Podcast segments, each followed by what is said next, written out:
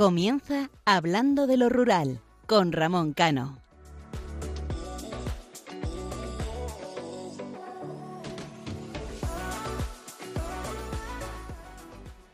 Buenas noches a todos nuestros oyentes. Cada vez que finaliza un programa estoy pensando en qué reflexión comentaré en la próxima editorial. En la reflexión de hoy es un conjunto de observaciones que llevo haciendo a lo largo de estos meses que me encuentro más tiempo aquí en Madrid que en mi pueblo, en Ávila. La editorial anterior citaba el término urba rural y explicaba un poco el sentido que tiene y lo que se aporta el uno al otro. En esta ocasión también quiero volver a citar este término, urba rural, pero sobre todo para transmitir una perspectiva que he tenido y seguramente muchos vosotros también tengáis, ya que intento contrastar y observar mucho las diferencias y similitudes que tienen las ciudades y los pueblos en todos sus aspectos, incluso en el social. En los pueblos, y sin que sirva de ofensa, el chisme o el cotilleo es el entretenimiento de muchos, sumado a las envidias, sobre todo porque nos conocemos todos cosa que en las ciudades somos anónimos, unos con otros, entiéndase lo de anónimos. Ese anonimato entre unos y otros te da para ver más allá de una crítica, un saludo o un gesto. Y espero explicarme bien, para que no dé lugar a errores o confusiones, sobre todo porque mi intención no es atacar a nadie, repito, a nadie.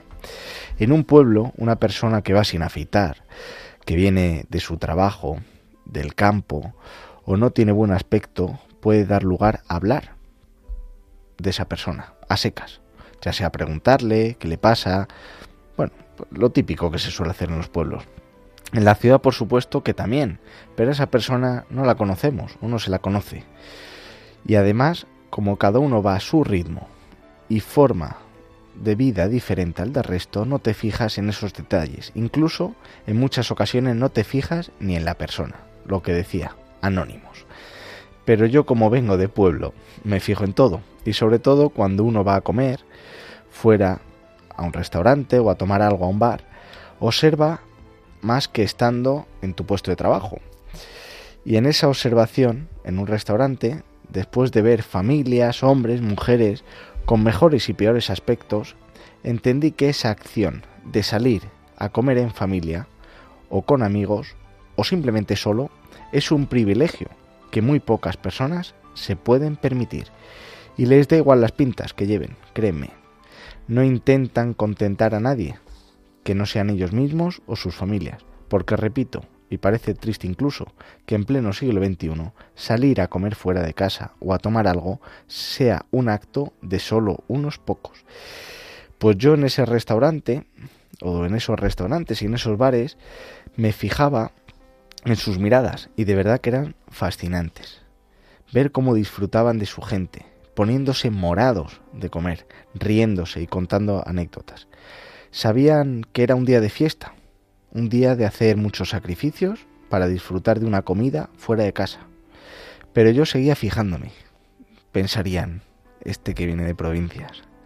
Pero entendí que esa frase que alguna vez escuché que decía, que cada persona está librando una guerra interna contra sí mismo. Y de verdad, qué cierto es. Seguramente esos hombres y mujeres a los que yo observaba con tanta atención y entusiasmo, en ese momento estaban evadiéndose de los problemas de su día a día, casi como cuando venimos aquí, a la radio. Con esta reflexión más cierta que la vida misma, vuelvo a reiterar a todos ustedes que hacer el bien no cuesta nada, absolutamente nada. Tener buenos gestos, buenas palabras con la gente es un acto que aporta y que nunca resta. Nadie sabemos, porque todos lo decimos, la batalla que cada uno a nivel interno tiene o tenemos, no se lo decimos a nadie. Por eso mismo una buena acción puede evadir a esa persona y alegrar a otro. Así que, como les digo siempre, Intentemos hacer el bien, que el mal, por suerte o por desgracia, viene solo. Y no hay nada más bonito que un buen gesto, no hay nada más bonito que una sonrisa, no hay nada más bonito, como diría nuestro colaborador Isaac que ceder el asiento en el metro a una persona mayor, a una embarazada, a una persona que tiene un problema médico, eso es un gesto que la otra persona lo va a agradecer y el que lo ve, sobre todo si hay niños, también, porque tomarán ese ejemplo. Por lo cual, seamos felices, hagamos feliz a todo el que podemos y siempre, siempre con una alegría y con, y con una sonrisa. Y sin nada más, les habla Ramón Cano y me acompaña Isaac Palomares. En esta ocasión, Raquel Touriño no puede venir, pero vamos a tener a otra gran colaboradora como es Paula Sanz. Les recuerdo que nuestro programa es cada 15 días, los domingos de 12 de la noche a 1 de la madrugada. Tiene una cita aquí, en el programa Hablando de lo Rural, en Radio María. Y les recuerdo a todos nuestros oyentes que pueden interactuar con nosotros a través del email hablando de lo rural arroba radiomaria.es. Les repito, hablando de lo rural arroba radiomaria.es. Y a todos aquellos que nos escuchan tenemos el correo llenito, llenito. En esta ocasión no va a ser posible, pero en breve leeremos y comentaremos todos esos mensajes. Y también para todos aquellos que tienen Facebook, nos pueden seguir en nuestra página hablando de lo rural. Así que ahora sí, comenzamos.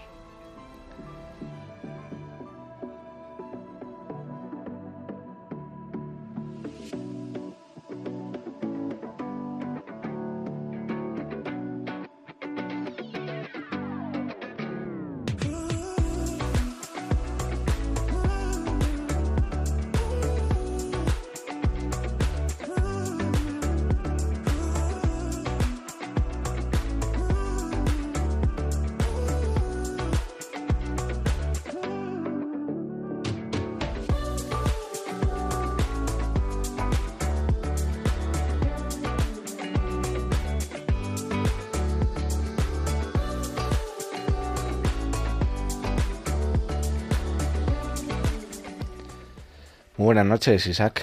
Muy buenas noches, Ramón. Muy buenas noches a todos nuestros oyentes, que veo que cada vez son más, lo cual me, la verdad que me, pone muy contento. ¿Cómo ha ido estos 15 días? Pues duros, duros, porque la verdad que las cosas no están fáciles ahora mismo.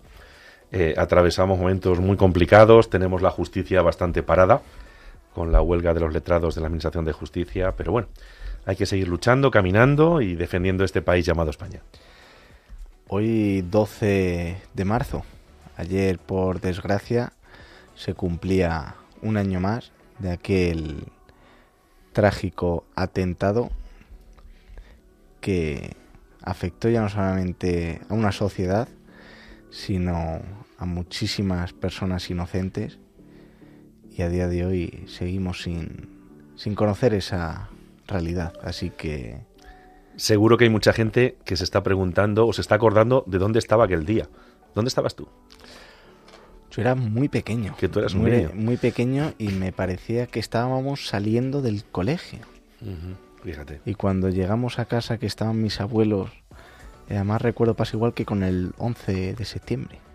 Eh, más o menos era la misma era la misma hora y estábamos llegando al colegio y mis abuelos preocupados viendo las, las noticias Claro, nosotros tan pequeñitos no entendíamos absolutamente nada, pero lo que cambió.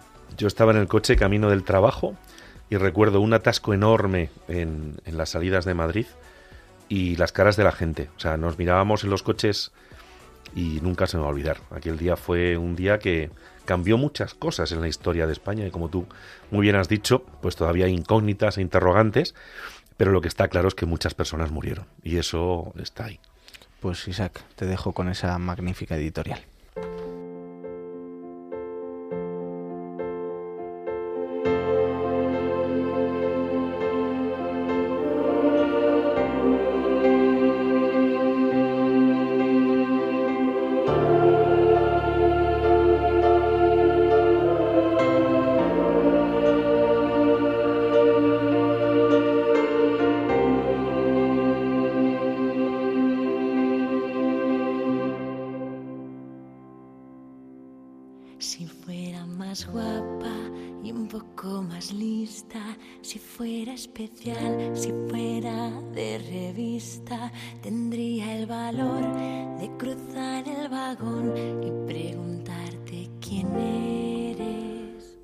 Hace unos días pronunciaba una conferencia en uno de los hospitales más importantes de la Comunidad de Madrid, el del Tajo en Aranjuez y lo hacía de la mano de su directora médica, mi amiga María José Manzanera Escribano.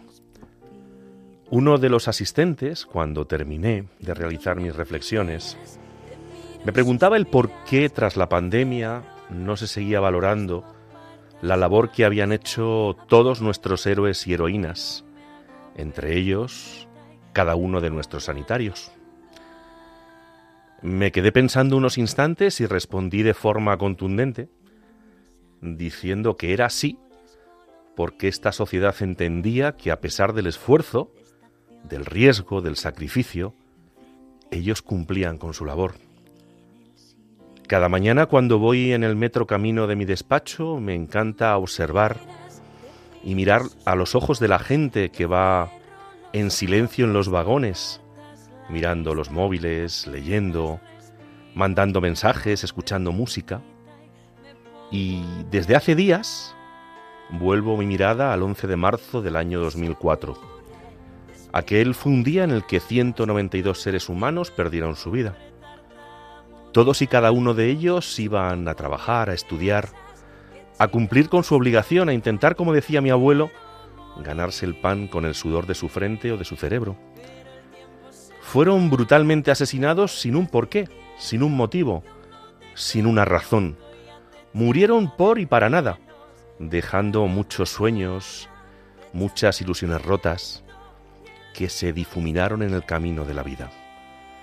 En los siguientes días a aquel 11 de marzo el país entero lloró, sufrió, se sintió identificado con todas y cada una de las víctimas, con sus familias, pero por desgracia, el transcurso del tiempo tapó, ocultó, pero no curó el dolor. El transcurso del tiempo mostró que esta sociedad, de la que muchas veces digo que está enferma, se olvidó, miró hacia otro lado dejando solas a las víctimas y a sus familias. Y quiero que lo sepan que lo digo con conocimiento de causa, puesto que por testimonios de grandes seres humanos, de amigos, de familiares de las víctimas, que con el corazón en la mano y las lágrimas cayendo por sus mejillas, me han demostrado y enseñado que el dolor sigue muy vivo el terrorismo en España, queridos oyentes, ha sido y es una lacra. Y no es de recibo que por algo que no es política, algo que es de todos, porque son nuestras víctimas, son nuestros muertos, se encuentren cada vez más solos, más desvalidos, abandonados en gran parte por una sociedad que está cayendo en lo vulgar, en lo chabacano, en lo normal. No sé si ustedes han oído el ruido de una bomba, o han coincidido con alguna persona que ha sufrido un atentado horas antes. Yo sí. Recuerdo perfectamente la bomba que puso la banda terrorista y asesina ETA en la Dirección General de la Guardia Civil en el año 1988, cuando recién acababa de llegar yo a Madrid a estudiar la carrera de Derecho. Y estudiaba mi primer examen, el de Derecho Romano. Año después eh, viví muy de cerca los asesinatos del teniente Peralta, muy cerca de los estudios de Radio María en la carretera de Extremadura, o del general Hernández de Rovira, que salía de su casa muy cerca del Gregorio Marañón, en compañía de uno de sus hijos, que sufría síndrome de Down, y recibió dos disparos en la cabeza delante de él. Ambos, el general y el teniente, murieron por cumplir con su deber, con su obligación, con su trabajo, y ahora me apena profundamente que para muchos su memoria se encuentra en un rincón al igual que los cerca de 864 asesinados por ETA o los 284 por el terrorismo yihadista en España. Una sociedad como la nuestra, asentada sobre principios y valores cristianos, debería actuar y sentir de otra manera, debería honrar a sus muertos, a las víctimas de un sinsentido buscado por los que solo quieren destruirnos y volar por los aires lo que nos une, los cimientos del país más maravilloso del mundo. España. Páginas del poema de Becker, de estación a estación, enfrente tú y yo, va y viene el silencio. De pronto me miras, te miro y suspiras, yo cierro los ojos, tú apartas la vista, apenas respiro, me hago pequeñita y me pongo a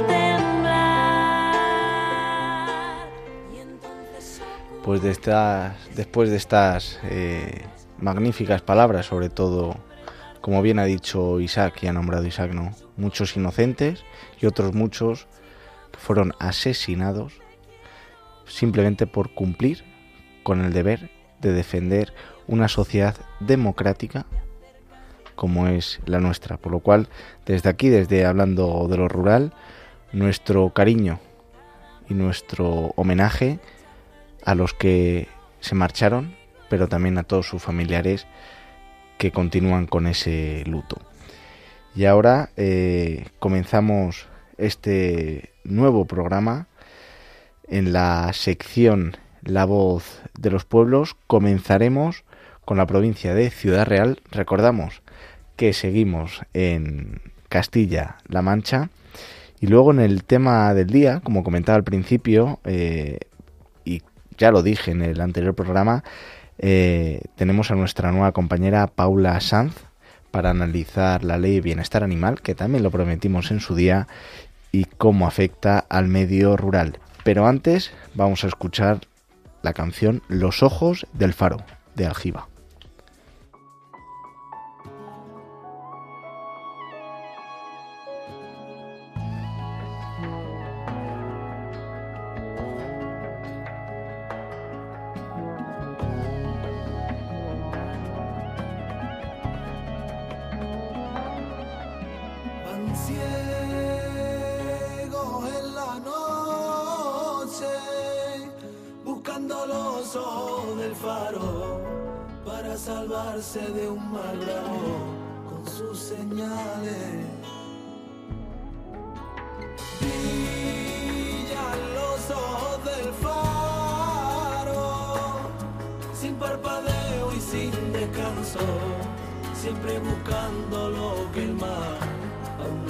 Tragado.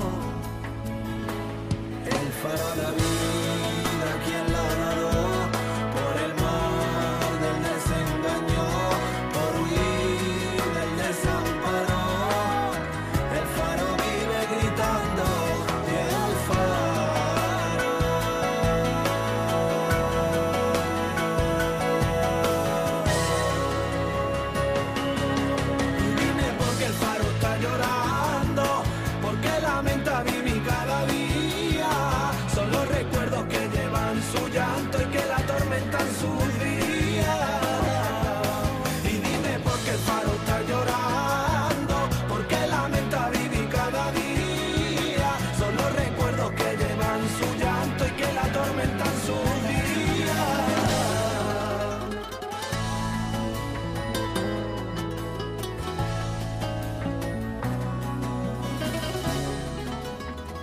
Escuchas Radio María.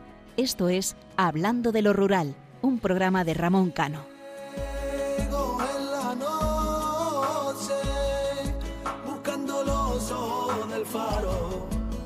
Salvarse de un mar bravo.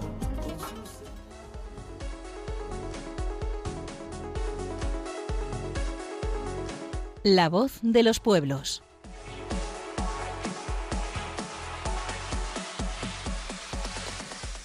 Y ahora sí, vamos a empezar a conocer eh, los pueblos más bonitos de la provincia de Ciudad Real.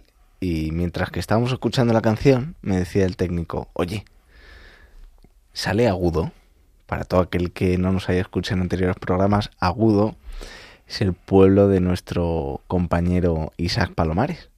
Un pueblo que siempre le lleva por bandera. Y le decía yo a Germán el técnico, digo, no digan nada, que le iba a poner a prueba a, Isaac. Isaac, no quiero que nos cuentes, si no quieres, eh, la cantidad de monumentos que tiene Agudo, pero ya que estamos en Ciudad Real, tu provincia, tu tierra, para ti, ¿qué es Agudo? Puf, menuda pregunta me haces. Agudo, mmm, pues se puede decir que es casi todo. Agudo son mis raíces, allí están mis padres, allí están mi familia, gran parte de mi familia, están mis amigos. Eh, Agudo siempre viene conmigo. O sea, es que yo, que, como decía mi padre, y lo de, cuando me entregaron el premio de Caminos de Guadalupe, mi padre decía siempre que él cuando estaba fuera de casa dormía siempre mirando hacia Agudo. Eh, yo también miro hacia Agudo cuando duermo. O sea, Agudo lo es prácticamente todo. O sea, la cantidad de vivencias, de momentos, de, de, allí están, allí están enterrados mis abuelos, mis tíos, y como les digo siempre a mis hijos, cuando yo muera, eh, descansaré si Dios quiere allí, pero agudo para mí lo es casi todo. ¿Y agudo qué tiene? Para todo aquel que nos escuche y diga, Isaac siempre lleva agudo por bandera, ¿qué tiene agudo para el visitante?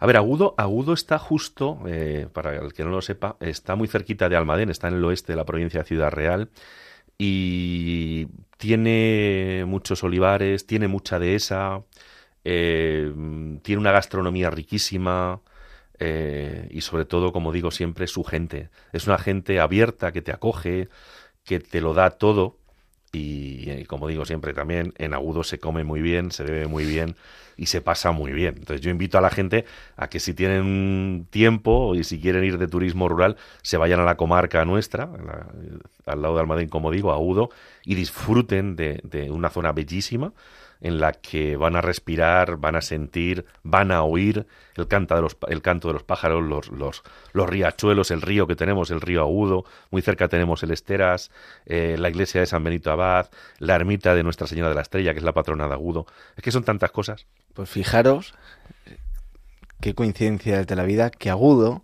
dentro del listado de los pueblos más bonitos de la provincia de Ciudad Real, figura.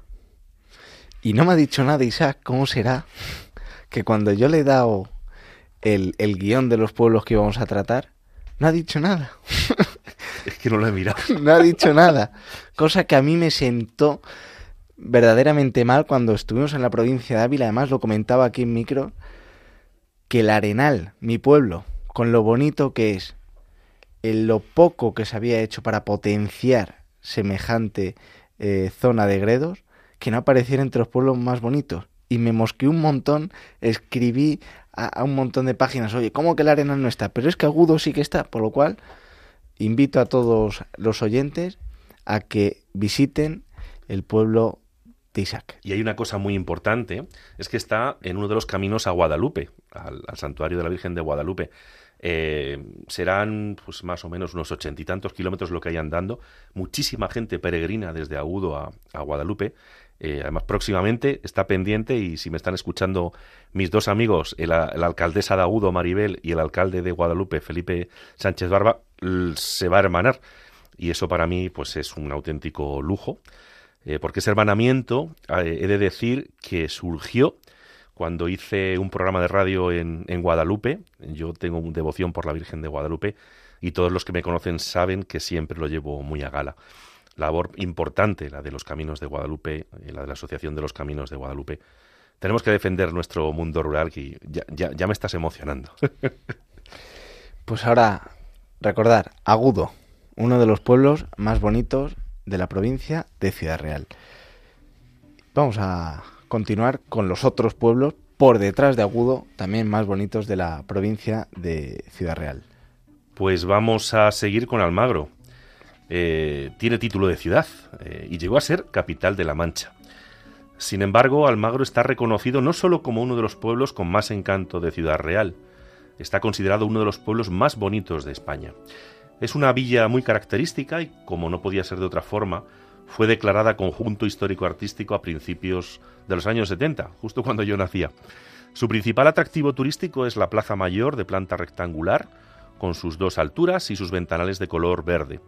Además, por supuesto, destaca su corral de comedias del siglo XVII, declarado monumento nacional. Si van al Magro, no tienen que olvidar recorrer las calles, porque van a encontrar auténticos tesoros arquitectónicos de los siglos XVI al XVIII. Muchísimas casas solariegas, hidalgas, diferentes palacios que muestran la exquisita historia de este precioso pueblo. Villanueva de los Infantes. Para los amantes de Don Quijote de la Mancha es bien conocida Villanueva de los Infantes. Diversos estudios han mostrado que es el lugar de donde parte Don Quijote en sus aventuras. Independientemente de esta teoría, Lo cierto es que Villanueva de los Infantes es uno de los pueblos más bonitos de Ciudad Real. Aquí no hay debate. Su amplio patrimonio arquitectónico lo atestigua, el cual le ha valido para ser declarado conjunto histórico-artístico, además de las múltiples referencias que no podemos encontrar sobre que nos podemos encontrar sobre Don Quijote en forma de esculturas a lo largo de un paseo por Villanueva de los Infantes, nos podremos encontrar auténticas joyas arquitectónicas. Buena prueba de ello es su plaza eh, mayor en la que podemos encontrar edificios tan majestuosos como su ayuntamiento, la iglesia parroquial de San Andrés Apóstol o la casa rectoral. También puedes visitar otros lugares de interés como la Casa del Arco o el Hospital de Santiago. Seguimos con Campo de Criptana. Eh, como todos ustedes saben, Ciudad Real es una tierra muy, muy conocida por sus molinos. Y qué mayor ejemplo que Campo de Criptana. Eh, para hablar de esta preciosa localidad, es necesario volver a hacer referencia a la obra de Cervantes. Fue en Campo de Criptana donde Don Quijote se enfrentó a esos gigantes, que luego resultaron ser molinos. Hoy en día podemos ver algunos de estos molinos dominando la meseta sobre Campo de Criptana. Eh, quedan diez, tres de ellos son del siglo XVI y están declarados bien de interés cultural, como no podía ser de otra manera. Además de la visita obligada a los molinos, es conveniente un paseo por el pueblo que nos va a mostrar lugares con auténtico encanto, pudiendo ver, por ejemplo, el barrio del Albaicín, que presenta una arquitectura tradicional manchega, con casas blancas, tejas árabes, a las cuales se acceden desde empinadas y estrechas calles. De igual manera, se pueden visitar otros edificios de interés, entre los que podemos destacar la iglesia parroquial de Nuestra Señora de la Asunción, el Pósito Real o la Tercia. San Carlos del Valle. Como bien sabéis, algunos de los pueblos más bellos se construyeron en torno a un lugar de peregrinación, promoviendo así su expansión. Uno de los mejores ejemplos se encuentra precisamente aquí, en la provincia de Ciudad Real, y es San Carlos del Valle. Lo que es hoy San Carlos del Valle se le debe inexorablemente a la iglesia del Santísimo Cristo del Valle, como vais a poder ver a continuación. Esta iglesia de estilo barroco fue construido en los siglos XVI y XVII, un majestuoso edificio que, como hemos mencionado, era lugar de peregrinación para venerar al Santo Cristo del Valle y que fue catalogado bien de interés cultural hace nada más y nada menos que 85 años. El resto del conjunto de San Carlos del Valle también merece una visita. De hecho, también es conjunto histórico artístico, gracias al espectacular grado de conservación de su plaza mayor o la casa de hospedería. Viso del Marqués es otro de los pueblos tan bonitos que tenemos en mi tierra. Es una, una localidad que les va a enamorar gracias a su espectacular conjunto monumental. Eh, visitar, por ejemplo, su edificio más destacable, que es el Palacio del Marqués de Santa Cruz, que es uno de los mayores exponentes del renacentismo italiano de la zona de finales del siglo XVI, es un auténtico lujazo. Hoy sirve como archivo general de la Marina y también fue declarado monumento nacional hace ya más de 80 años. Es un edificio tan increíble que fue donde se rodaron diversas escenas del Capitán a la Triste. Eso sí, este palacio no es el único de sus atractivos, eh, porque también tiene otros lugares para visitar, como por ejemplo la iglesia de Nuestra Señora de la Asunción, que es un edificio religioso gótico del siglo XVI, así como la capilla de la Virgen de los Dolores. Argamasilla de Alba. Argamasilla de Alba es un precioso pueblo que bien merece la pena visitar. A pesar de tener eh, la duda de cuál era el pueblo en el que comenzó Cervantes, Argamasilla de Alba desprende ese aire cervantino que tanto le caracteriza. No en vano se puede visitar la casa Medrano, que en tiempos fue la prisión donde estuvo encarcelado Cervantes. También puedes visitar la iglesia de San Juan Bautista o la bótica de los académicos, donde se celebran reuniones cervantinas o el pósito de la tercia. Pedro Muñoz, Pedro Muñoz está situado en la comarca de La Mancha y es otro pueblo maravilloso. Está en un envidiable entorno junto con el complejo lagunar que lleva su mismo nombre. Eh, por dentro tiene numerosos puntos de interés que hacen que ustedes vayan a descubrir su historia. En la Plaza de España, Pedro Muñoz, eh, de Pedro Muñoz, pueden encontrar el ayuntamiento, que destaca por el estilo historicista de su reloj, así como la iglesia de San Pedro Apóstol que está caracterizada por mezclar el estilo renacentista con el barroco. También pueden pasear por sus calles como la de la Taona o Carlos Garzarán, donde podrán descubrir las casas solariegas más importantes de este pueblo, como son la Casa de la Paca, la de los Granero o la Casa de los Fernández Cuellar. Santa Cruz de Mudela. Santa Cruz de Mudela es un precioso pueblo situado en Campo de, de Calatrava, en plena llanura manchega. Estamos hablando de una villa que cuenta con más de 800 años de vida. Su historia ha ido unida a la Orden de los Calatrava, por lo que hoy en día es un pueblo de gran referencia en cuanto a su patrimonio religioso. Algunos de los edificios más interesantes de Santa Cruz de Mudela son por ejemplo, el santuario de Nuestra Señora de las Virtudes, declarado monumento histórico artístico, al igual que su plaza de toros, la cual se caracteriza por ser de planta cuadrada y otros lugares que también se pueden visitar son la iglesia Nuestra Señora de la Asunción o la ermita Santa María la Mayor. Seguimos con Almadén. Almadén es la capital de la comarca donde está mi pueblo, donde está Agudo.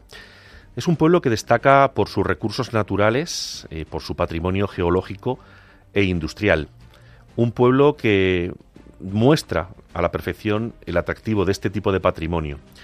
La importancia de Almadén ha sido espectacular. Sus, sus minas de cinabrio, del que se extrae el mercurio, han tenido más de 2.000 años de historia y se calcula que un tercio del mercurio que ha utilizado la humanidad procede de ahí, nada más y nada menos.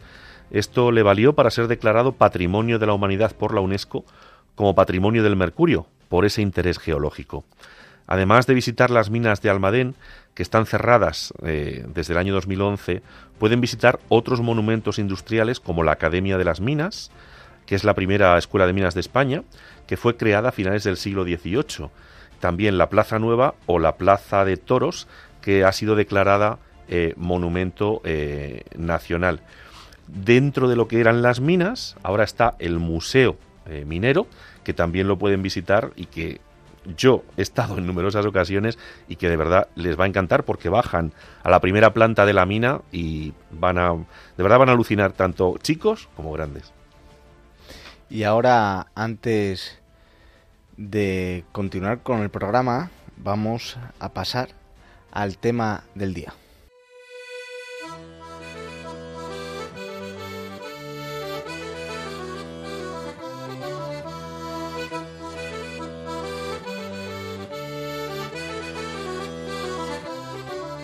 El tema del día.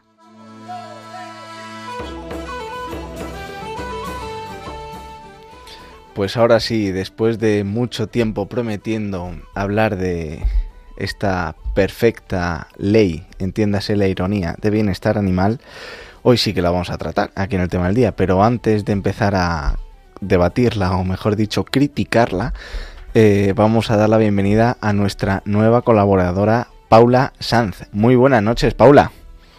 Hola, muy buenas noches, Ramón. Un placer estar por aquí con todos vosotros. Bienvenida aquí hablando de lo rural. Para todos aquellos que todavía no conozcan quién es Paula Sanz, es burgalesa, una mujer joven, de esas que no necesitan ley cremallera, pero que defiende su tierra y defiende también, como nuestro compañero Isaac, eh, a los ciudadanos a través de su profesión, abogada en ejercicio.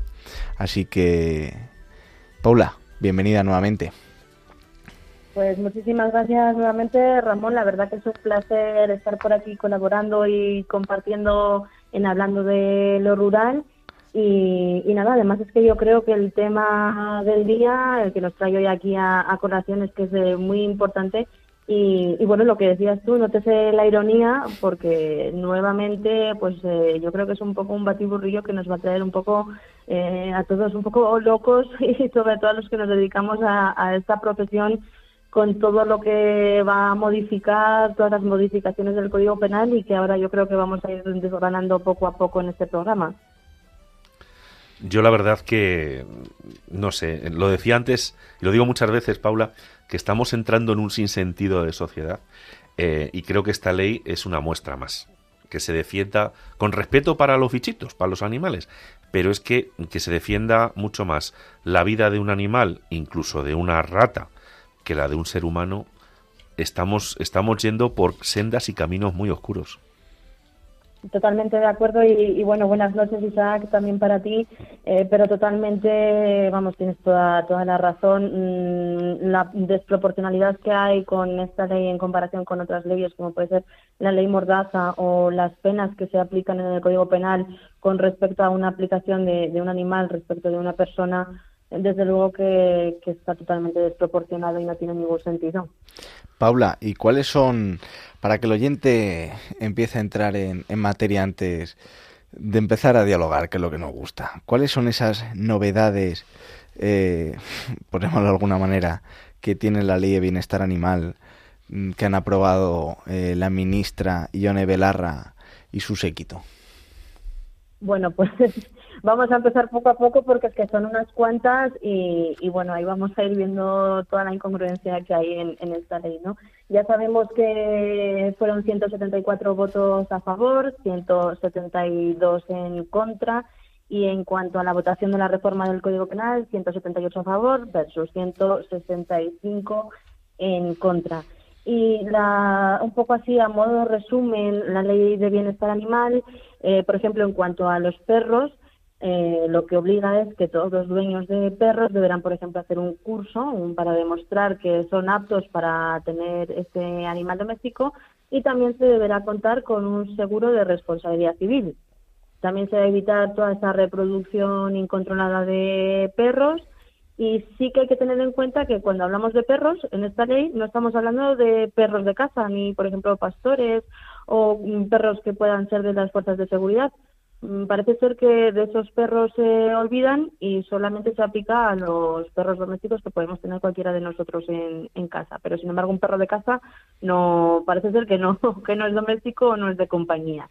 Luego también se elimina el concepto de, de PPP, de perro potencialmente peligroso, y se sustituye por un test de sociabilidad que se va a realizar a, a los perros, a ver si son sociables o no.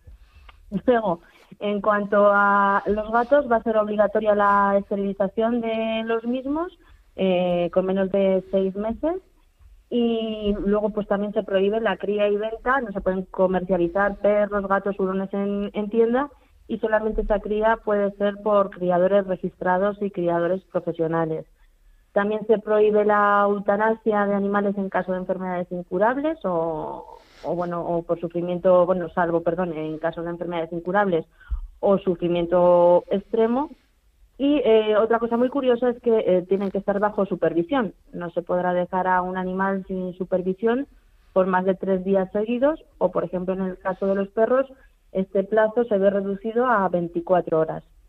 Luego también se va a hacer en esta ley un listado de especies eh, que se van a considerar aquí en este listado las especies que sí se pueden tener como listado positivo y aquellas que no se pueden que no se pueden tener que van a estar prohibidas que pueden ser pues eh, aves eh, reptiles exóticos también cierto tipo de roedores tortugas erizos o, o por ejemplo cerdos vietnamitas que no se van a poder tener como animal de compañía pero si bien este, este listado todavía no está bien definido y se prevé que puede tardar bastante tiempo en, entrar en vigor. Ya se verá a ver aquellos, eh, aquellos, aquellas personas que tengan ya este tipo de animales, ¿qué va a pasar? Si los van a poder seguir teniendo, que en principio parece que ser que sí, y, y, se va a tener que hacer un registro de esas personas que los tengan y desde luego que los que quieran adquirir algún tipo de estos animales pues no, no va a poder. Principalmente, yo creo que las medidas así más drásticas son esas. Y luego también en cuanto a las condiciones de vida de, las mascotas, eh, ya sabemos que también afecta gravemente o, de una manera muy drástica al Código Penal. Se reforma también eh, todo lo relativo al maltrato animal. Ya sabemos que ahora matar a una rata, por ejemplo, va a ser delito. Eh, si bien luego pues hay consideraciones, ¿no? Pues que bueno, mm, si se mata una rata porque hay una eximente de que la persona tiene mucho miedo, un miedo insuperable, pues puede ser que no sea investigado por ese delito de maltrato animal, en este caso por, por matar a, ese animal. Pero bueno, hay que tenerlo en cuenta que, que está ahí y, y, bueno, y que las penas pues pueden ir hasta los 18 meses, ¿no? Con esta nueva ley. Asimismo también en el delito de, de la zoofilia, el delito de explotación sexual, también se modifica, eh, se modifica el, este, este artículo, se elimina ese término de explotación sexual y se, y se despenaliza la zoofilia salvo que se produzcan lesiones en el animal que sean sometidas a un tratamiento veterinario. Entonces, como vemos, hay bastantes incongruencias que por un lado parece que ampara y protege, pero por otro lado, pues todo lo contrario. Y luego, sobre todo, eh, esas condiciones que pone a, a todos aquellos que tengamos, y me incluyo porque yo tengo perro, a todos aquellos que, tengamos animales todo lo que lo que vamos a tener que pasar no todo este proceso de hacer un curso un seguro y, que se nos considere aptos para tener un animal. Yo eh, como, como, he dicho en alguna ocasión que paren el tren que abajo. La verdad que estoy alucinando. Yo sí a mi abuelo que en paz descanse o sea si, si levantara la cabeza y le tuvieran que explicar cómo tenía que cuidar a sus animales de verdad es que es increíble es increíble. ¿Quién, o sea, yo no sé quién ha hecho la ley, pero imagino que todos o todas eh, los que la han hecho son urbanitas. De verdad, eh, en el mundo rural se cuida muchísimo a los animales, o sea, es tremendo. Eh, aquí en las ciudades, la gente que tiene un animal, pues también le tiene muchísimo cariño, porque y, lo tiene por eso, y no hace falta hacer ningún curso. Es que es increíble. O sea, es que estamos, hemos llegado a un estado del absurdo que yo, sinceramente, eh, no sé, yo creo que hay que aplicar más el sentido común y, ahora mismo es el menos común de los sentidos. Lo que pasa, Isaac, que según le iba comentando Paula, aquí nos estábamos cachondeando, es decir, mm, abiertamente, porque es que, eh, según iba citando, que lo que estaba citando Paula es realmente lo que dice la ley. No es que se lo haya inventado Paula o que ella diga lo vamos a hacer así, no, no, es que es la ley, es decir, es el ridículo de los más ridículos. Es decir, ya no solamente un ridículo que lo podemos hacer cualquiera, sino que el desprestigio que está teniendo el gobierno de España es en primer lugar de ignorancia total y absoluto. Porque como bien decía Paula, ella tiene una mascota. No hay perros de caza de una raza especializada o, específica, no, cada uno hay, sí que es verdad que hay ciertas razas que son más específicas de caza, pero tú si quieres un Yorkshire te le llevas de caza. Entonces vamos a ver, es que es la ignorancia de la ignorancia, tanto que se eh, llenaban eh, la boca, y lo hemos comentado aquí en multitud de ocasiones, con el Ministerio de Transición Ecológica y Reto Demográfico, que no hicieron nada ni siguen sin hacer nada con el tema del reto demográfico, una vez más vuelven a demostrar mm, que aparte de gritar, aparte mm, de poner cara de pena, mm, no saben legislar. Totalmente, totalmente de acuerdo con, con ambos. Hombre, dentro del sentido común, pues se puede entender que, esta ley pues prohíba eh, la utilización de animales para peleas, ¿no? Eso, pues yo creo que todos estamos de acuerdo pero lo que no se puede es legislar y, pasar por alto a, las personas. Yo, por ejemplo, ya después de lo de la ley del CSI, yo ya es que me espero cualquier cosa, ¿no? Y véase nuevamente otra ley más eh, de este gobierno, en este caso, pues esta ley de bienestar animal, que, es que no tiene ningún sentido, unas penas totalmente desproporcionadas y es que además las sanciones que antes nos he comentado, eh, que se pueden graduar en leves, graves o muy graves, eh, van desde los 10.000 euros hasta los 200.000 euros. Entonces no estamos hablando de, una cosa baladí, es que las sanciones, así como las penas en las que una persona puede llegar a estar en prisión, son muy graves. Entonces, Paula, ¿qué tenemos? O sea, con el tema de las ratas, ¿qué hacemos? ¿Las dejamos que corran por todas las ciudades? O sea, con lo cual, los ayuntamientos ya que se aten los machos y que, y que se olviden de echar eh, veneno para ratas para controlar la población de ellas porque no sé, es que es que es tremendo o el tema de los gatos, los gatos, ahora los ayuntamientos, las colonias de gatos que sean gatos callejeros, las van a tener que controlar los ayuntamientos y, cuidarlos. En las comunidades de vecinos también van a tener que cuidar si hay gatos. Es que todo es increíble, o sea, es que es un absurdo y la vida humana cada vez se valora menos. No hay ningún problema. El año pasado la cifra, más de 90.000 niños asesinados en el vientre de su madre por el aborto. No pasa nada, no hay ningún problema. Pero eso sí, a las ratas hay que protegerlas. De verdad, es que es un sinsentido. Yo no sé qué pensarán nuestros oyentes, pero es que, de verdad, es que es increíble. Y sé que muchísimos tienen animales de compañía, tienen mascotas y los adoran y los cuidan. Y no tiene que llegar nadie a explicar cómo los tienen que cuidar. Porque ya, con su sentido común y con su amor por los animales, basta. Y en los pueblos, igual se está perdiendo el norte. Ya no se sabe dónde está el norte, el sur, el este y el oeste. Esto es un circo y encima también los circos se prohíben los animales. O sea, cuando en los circos tengo a grandes amigos de algún circo importante de este país que los cuidan, tienen sus veterinarios, los miman. De verdad, es que mm, hay una cosa muy bonita que es la observación. Hay que observar, hay que preguntar a los que saben. Es increíble. Veterinarios, que también la ley lo tiene. Va a haber, van a tener que haber un veterinario las 24 horas del día cerca de cada animal. O sea, eh, chicos y chicas, poneros a estudiar veterinaria que tiene mucho futuro. Eso sí, medicina no. De verdad, esto es increíble. Sí, yo en cuanto a lo de las ratas, la verdad es que, yo creo que es un poco lo más polémico porque han salido muchas noticias, ¿no? Comparando todo esto con, con las ratas que pueden ser animales así que, que cuando vemos en las calles no pues la gente más se, alarma. Y hace poco también aquí en Burgos salía una noticia eh, de que había una calle que estaba plagada de ratas que a ver qué, qué iba a pasar.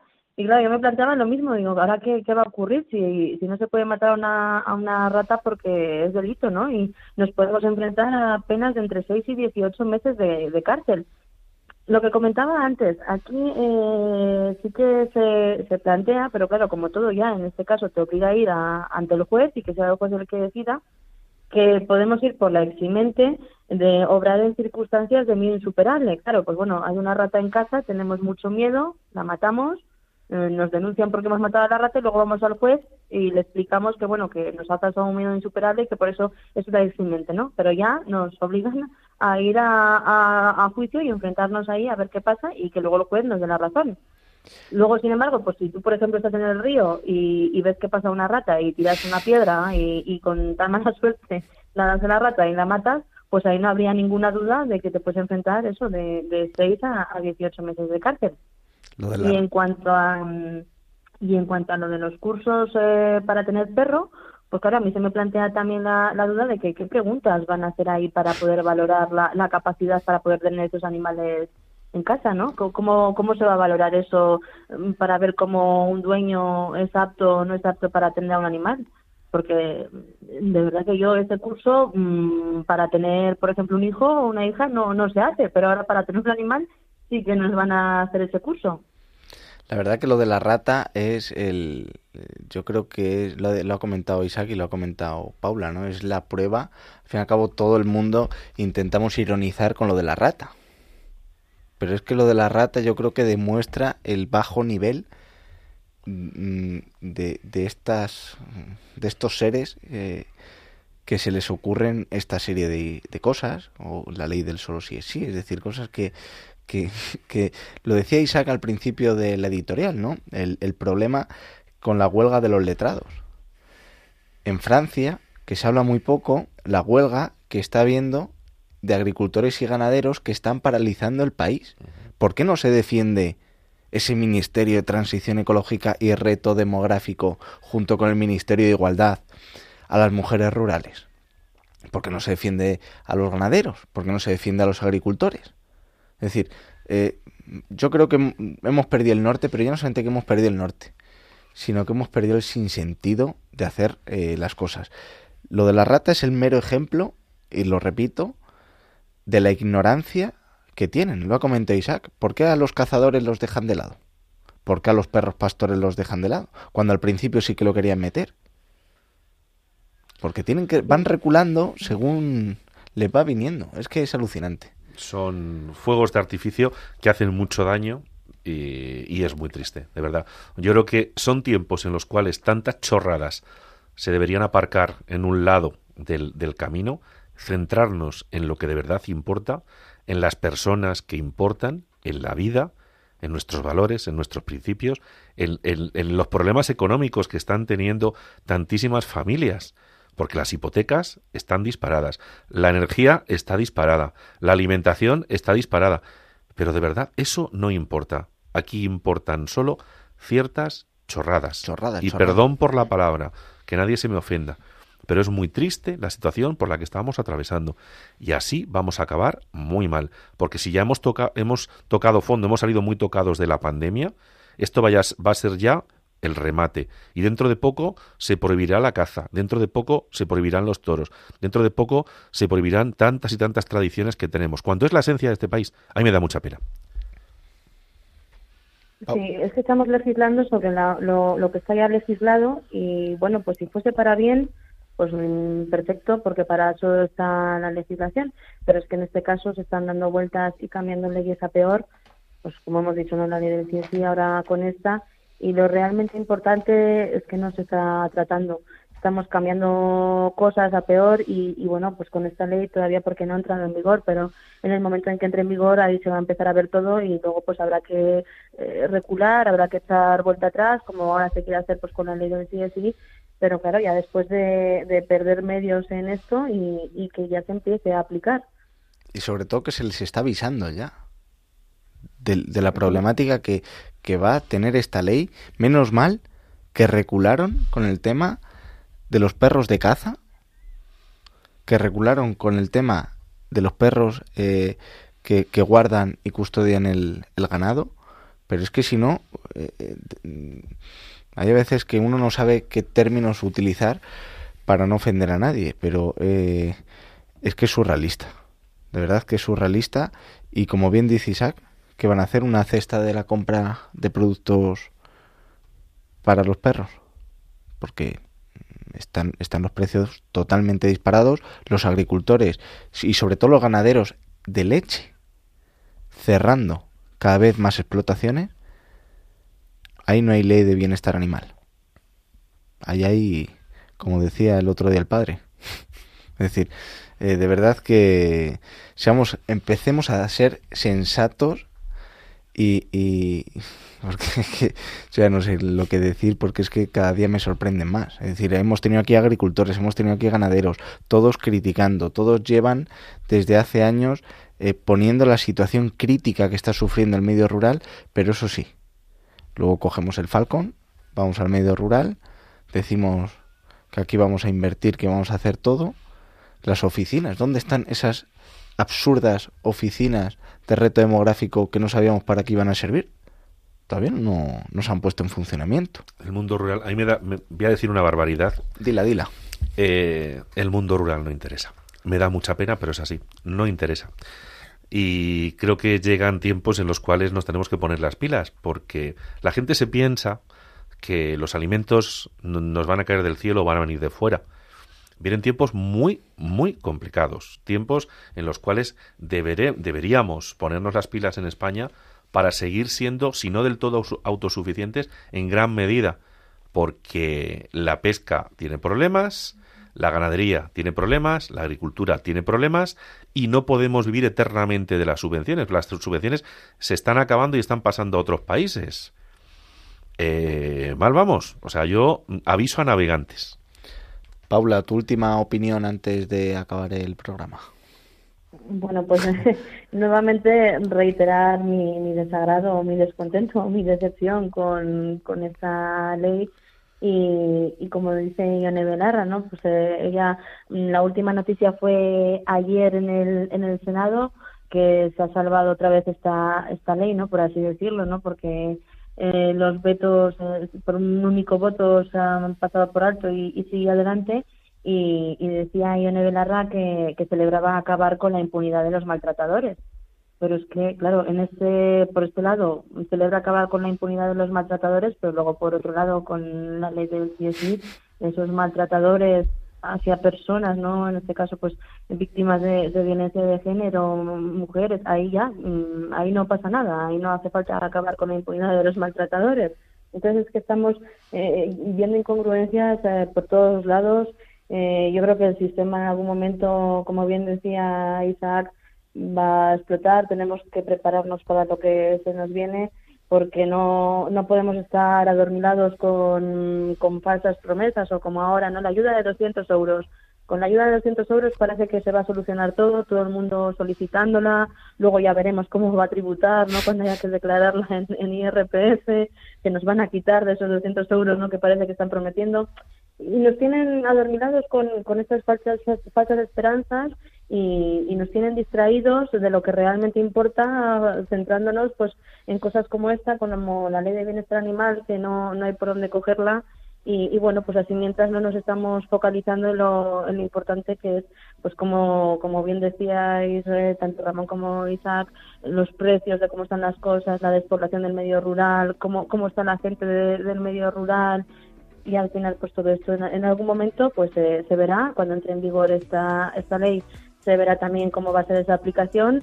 Nos echaremos las manos a la cabeza y, veremos cómo hay gente con meses de prisión eh, por, por, cosas absurdas y, bueno, pues ahí todos lamentaremos, pero cuando se pueden hacer las cosas a tiempo como es ahora, no se pasa por alto. Pues aquí seguiremos en la resistencia al mundo rural, en defensa del mundo rural. Paula, nuevamente bienvenida Hablando de lo Rural y esta es tu casa y esperemos verte cada 15 días aquí. Eso es, sí, cada 15 días estaré acompañándoos, colaborando y, bueno, pues eh, intentando transmitir a los oyentes todo lo que esté en mis manos, eh, sobre todo acerca de conocimiento jurídico, que es a lo que me dedico. Y un placer estar con, contigo, Ramón, y con Isaac, y desearos a todos muy buenas noches. Isaac. Pues un abrazo muy fuerte, muchas gracias y bienvenida. Muchas gracias. Pues nada, queridos oyentes, lo dicho, un programa más aquí en Hablando de lo Rural seguiremos, a pesar de muchos, defendiendo el medio rural a sus gentes y sus tradiciones. Nos vemos en 15 días. Hasta pronto.